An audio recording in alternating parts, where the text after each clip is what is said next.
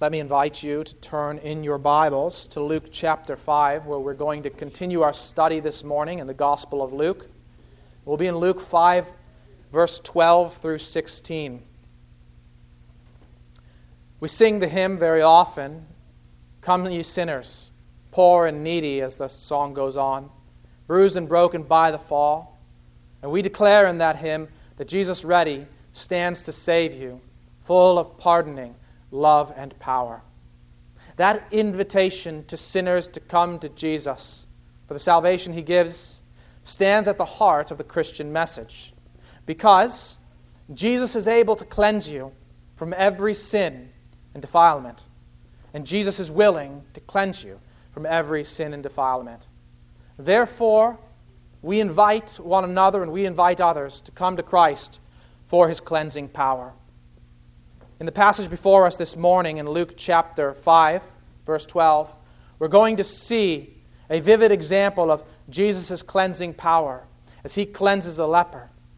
But as we see this picture of cleansing power in a powerful and practical way in the life of this one man, we're also going to see that this picture was meant to point us to a deeper reality about Jesus' ability to cleanse us from all of our sin. And so, if you found your place with me, would you follow along as I read, beginning in verse 12, and I'll read to verse 16. While he was in one of the cities, there came a man full of leprosy. And when he saw Jesus, he fell on his face and begged him, Lord, if you will, you can make me clean. And Jesus stretched out his hand and touched him, saying, I will be clean. And immediately the leprosy left him. And he charged him to tell no one, but go and show yourself to the priest and make an offering for your cleansing, as Moses commanded, for a proof to them. But now, even more, the report about him went abroad, and great crowds gathered to hear him and to be healed of their infirmities. But he would withdraw to desolate places and pray. Our Father, we come to you this morning and we pray as well, asking that you would open our eyes to see wonderful things, glorious truths in your word. That you would give our minds understanding, that we might be able to understand what it is that you would teach us in this passage before us. We might apply it to our lives in a right way, in a way that is consistent with your word. These things we pray, O Lord. In Jesus' name, amen. Now, before we look at Luke, I want to set some context by talking a bit about the restoration of lepers in Israel under Moses. Here I'm informed by the text of Leviticus chapters 13 and 14, as well, as a very helpful commentary by Peter Lee.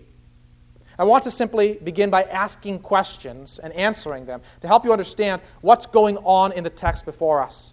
The first one is simple what is leprosy? What is leprosy? Leprosy was and is a wasting skin disease that causes a person to break out with serious, uh, a serious skin condition, boils and sores all over their body. And that, those boils and sores would make the leper to uh, uh, make his skin raw. It would be a debilitating disease. It would be a humiliating disease. It would be uh, a, a, a, very physically um, painful disease, as it would affect the muscles as well. We don't see it very often in our day, and the leprosy we do see in rare cases today may not be precisely what the people of Israel faced back then, but we can see from Leviticus 13 and 14 that it was clearly a condition of the skin that destroyed the skin. But it was something else in the context of Israel under Moses. It was something that we call, that the Bible calls, uncleanness. What is uncleanness? Well, you think of uncleanness in your present context in terms of dirt. You go out and you work in the garden and your hands are dirty, they are not clean. But that's not what the Bible means, particularly in the law, when, they, when it describes the status of cleanness and uncleanness. We have to understand this in a ritual sense a person was ritually clean or unclean before God. And the best way to understand this is in terms of fellowship. I can illustrate this by, uh, by, by uh, reminding you of those graphs that you might have used when you were in math class in school. You have a horizontal axis, axis and you have a vertical axis. And the horizontal axis here represents unclean and clean, cleanness and uncleanness. And it's also representative of fellowship that the people of Israel would, would, would enjoy with one another in their own communities. And so if you were unclean, the result was that you were now separated from your community. You could not be in the community of the people of Israel. In Moses' context in the wilderness, you had to go and live outside the camp in the promised land after they had come in. You could not live in your home with your family. You could not openly live with other people in the city. You would have to go to a special place designated for you to dwell. You were a person who was set apart, who was alone and apart from the Lord. You were unclean. And you needed to become clean in order to come into that fellowship, that horizontal fellowship. But that was not the final goal in Israel. It was not the final end. The final end was to come into a vertical fellowship with the Lord, and there you had to move along a different axis, one that represents two other categories the common and the holy.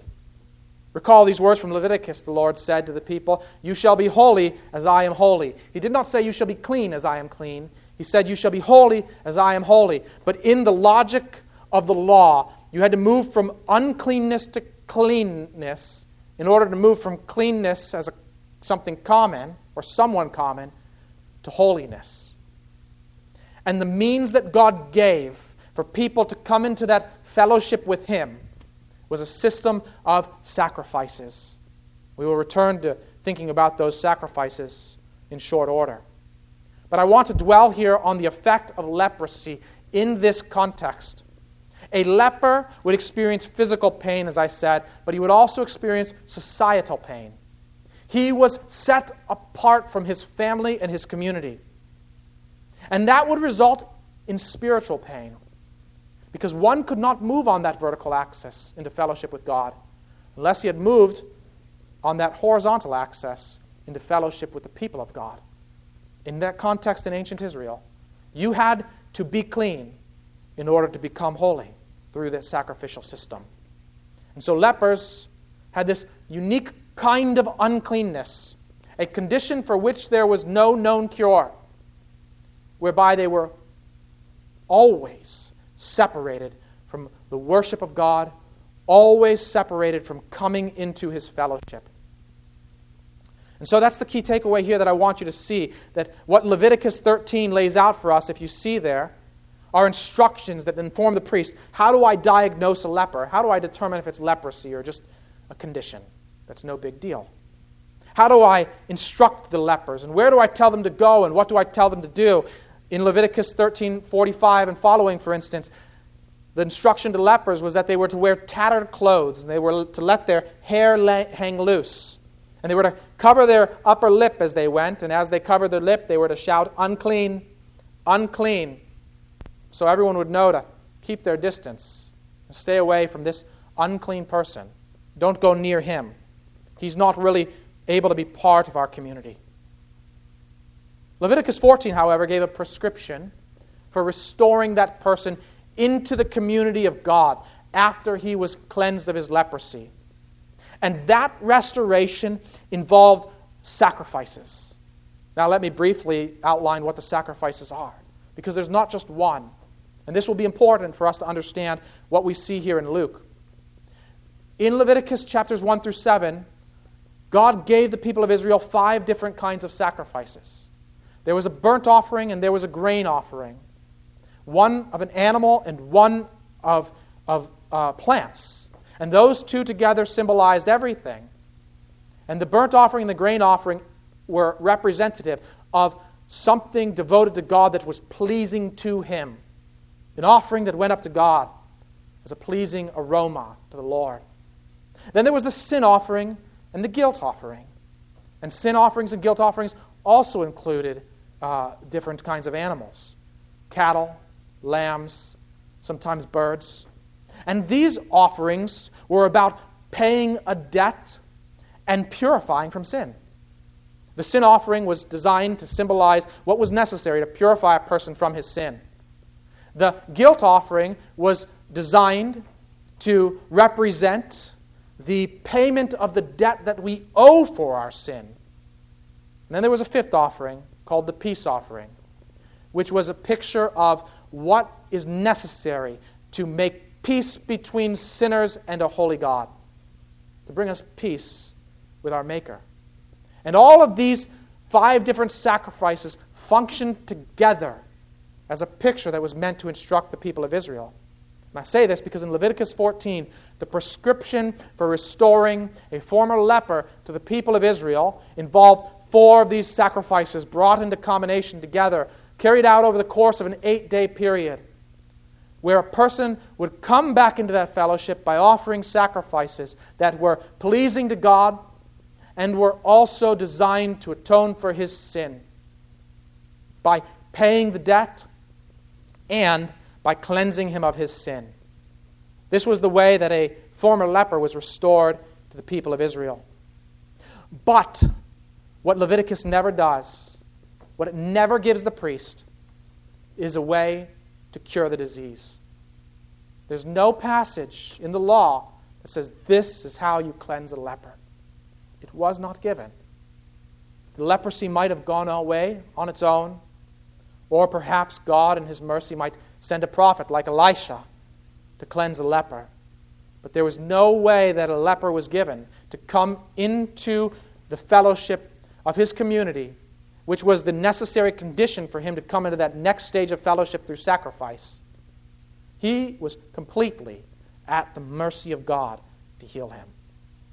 That is a picture of leprosy and the restoration of lepers in Israel under Moses. As we come back to Luke, then, in the passage before us, what we see is a picture of the restoration of a leper under the regime of Moses, that is, and in the time of Christ. Now, the way in which this man is to be restored into fellowship with his people is the same. And we'll see why that is. But there is something different, something new, because one has come who has the power to cleanse him.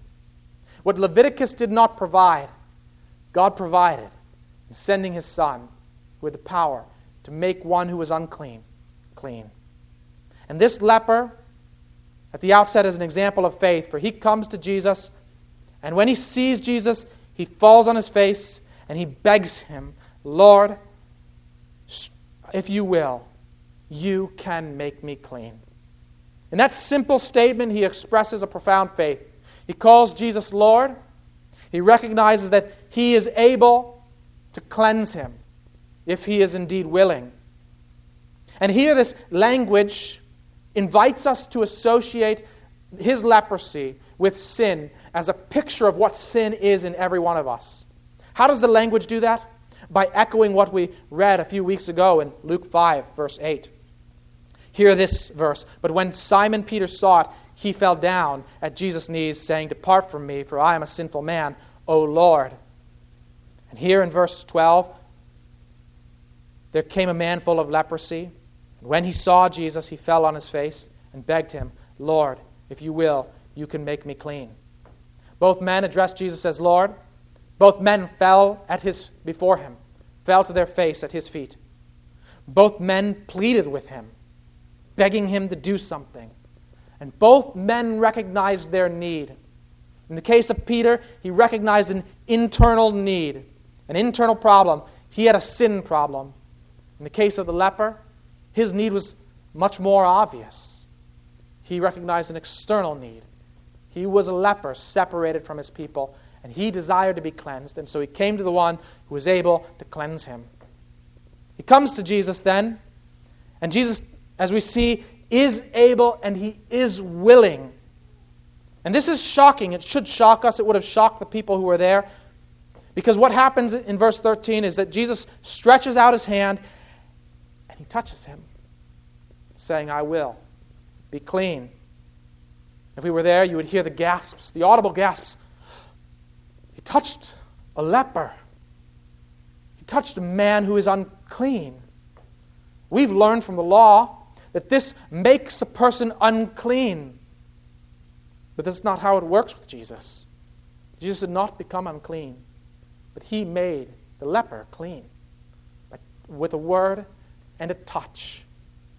Uncleanness did not come to Jesus, cleanness went from Christ to this man. It's a beautiful picture of the difference that comes, of the power that comes with Christ. The law could not bring this power, it gave no such power.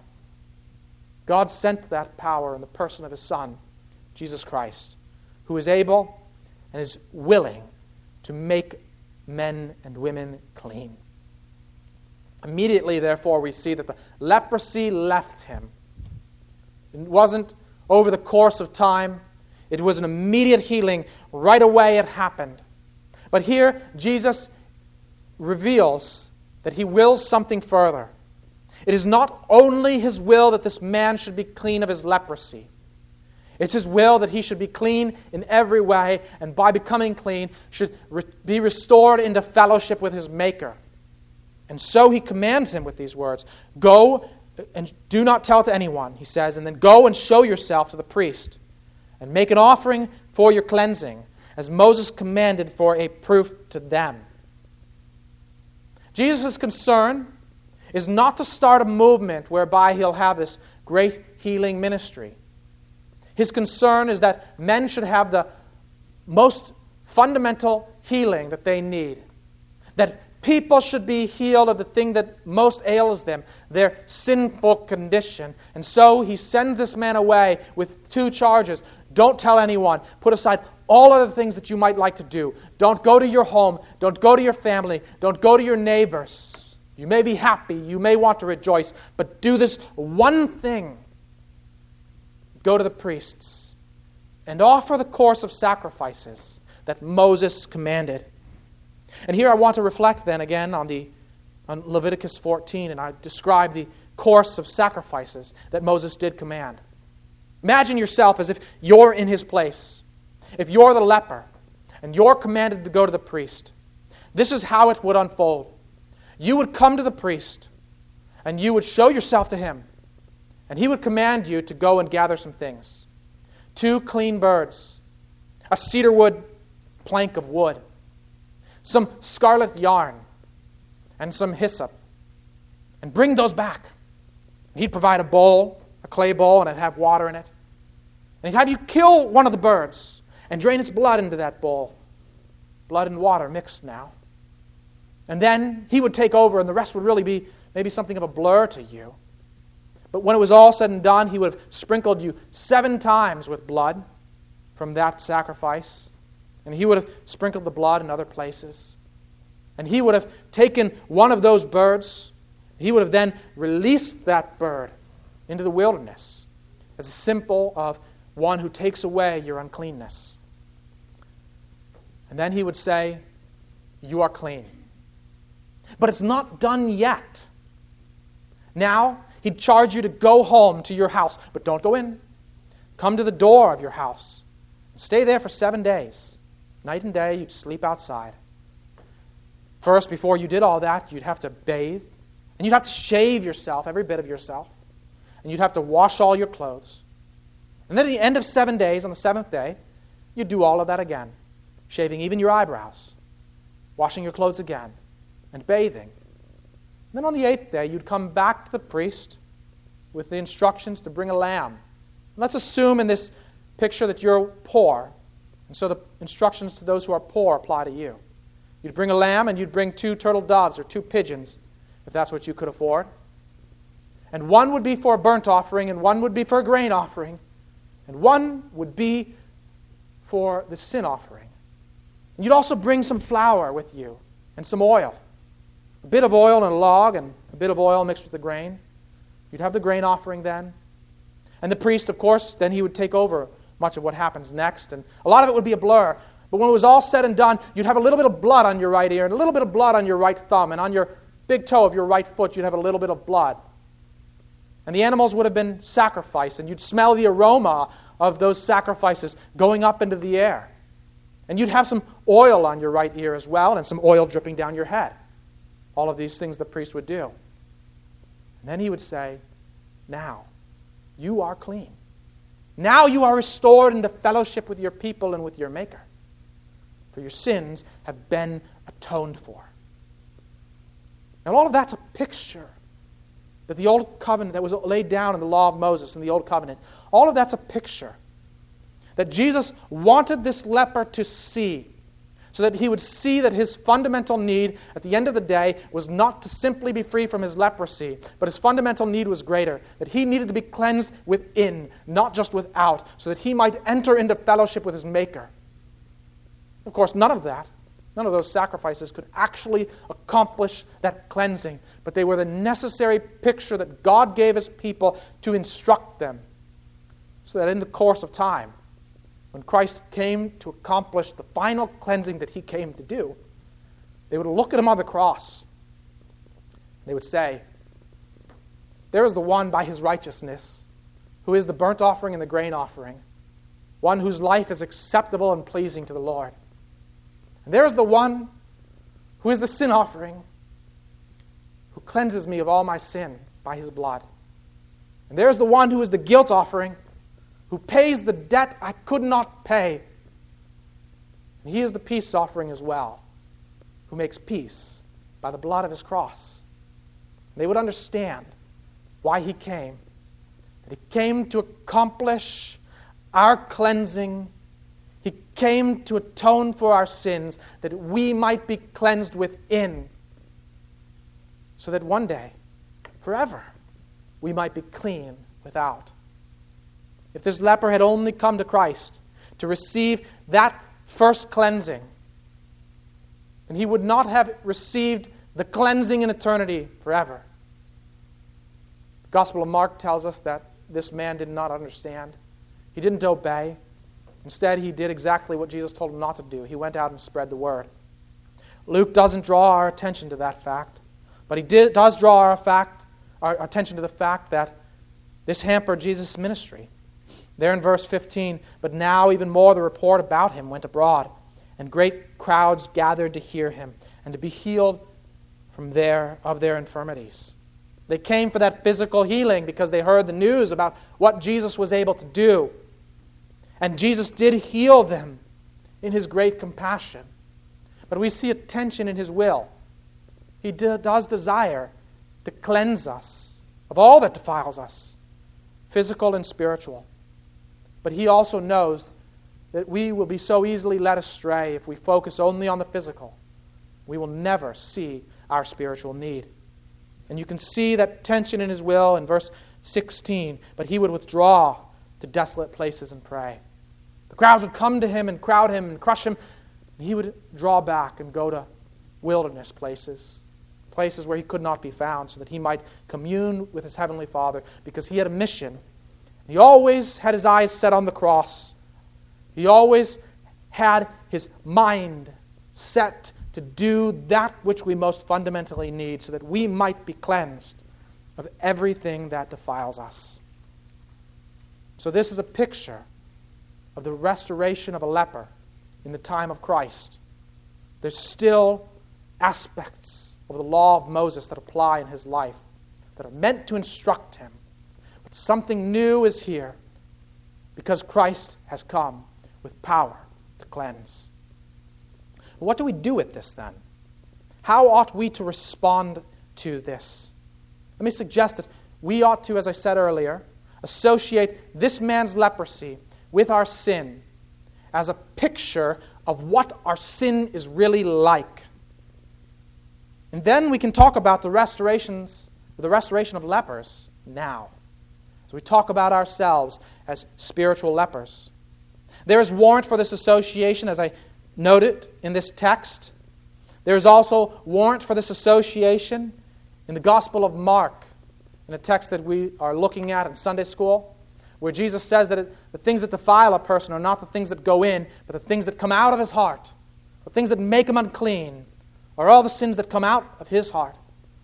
And there is warrant for this association in the prophet Isaiah and in the sacrifice that was commanded in Leviticus 14. But in Isaiah 64, verse 5 and 6, the prophet compares leprosy to sin, telling, declaring to God, really, that he and his people, that their sins are like uncleanness and like filthy garments, like garments and rags that are associated with uncleanness in different ways. Their sin is like that, Isaiah says. And so it is with us. Our sin makes us unclean, even if we cannot see it on the outside. It makes us unclean before God, and we need to be cleansed as well. But we don't always see this. We don't always see our need. Just as this leper only saw his external need and did not really see his spiritual need. And just as we'll see in the coming weeks, the Pharisees did not see either a physical or a spiritual need.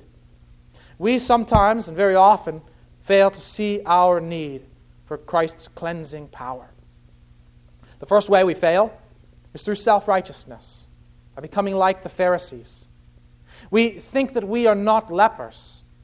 Now, maybe if we've never come to Christ by faith, trusting in Him for the forgiveness of our sins, and that could characterize us if we think that we don't need that. That's for the sinners, and I'm not one.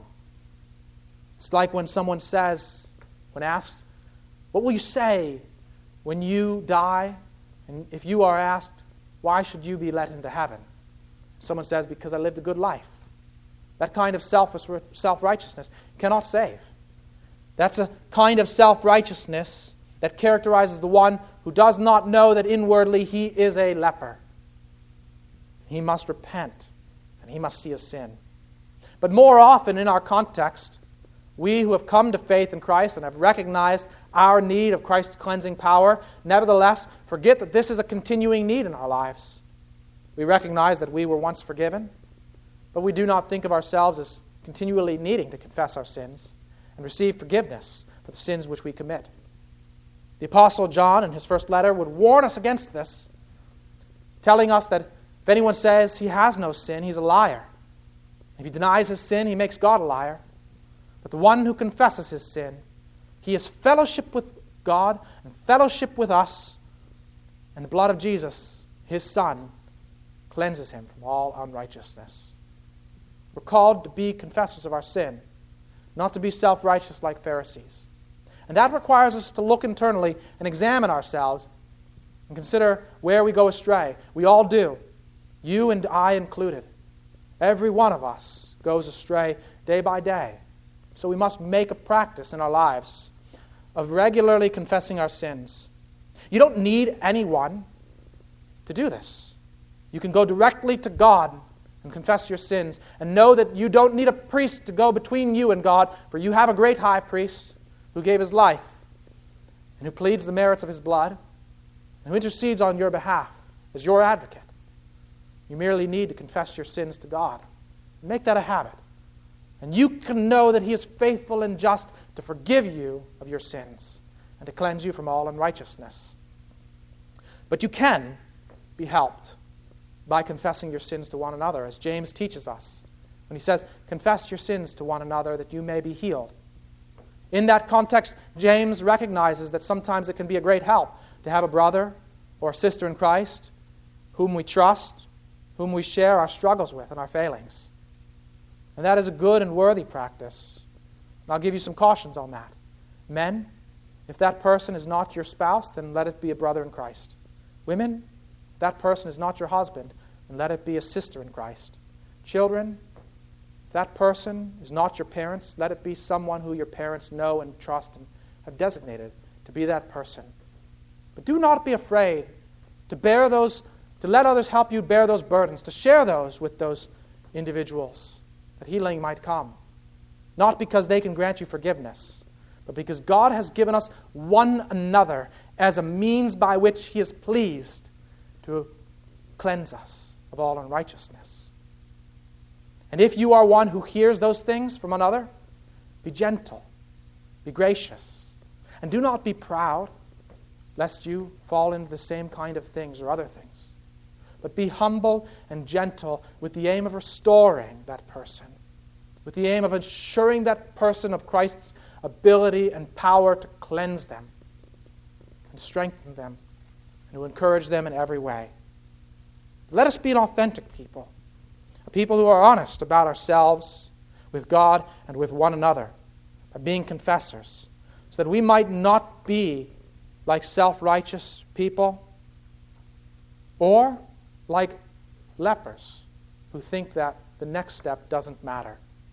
Otherwise, we're like a cleansed leper who has been restored and puts on his tattered clothes again and lets his hair lay, hang loose again and covers his lip and goes about and says, Unclean, unclean.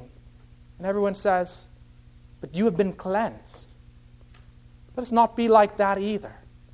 Here is what I mean practically in our lives. There is that kind of self righteous Pharisee who needs to see that he is a spiritual leper.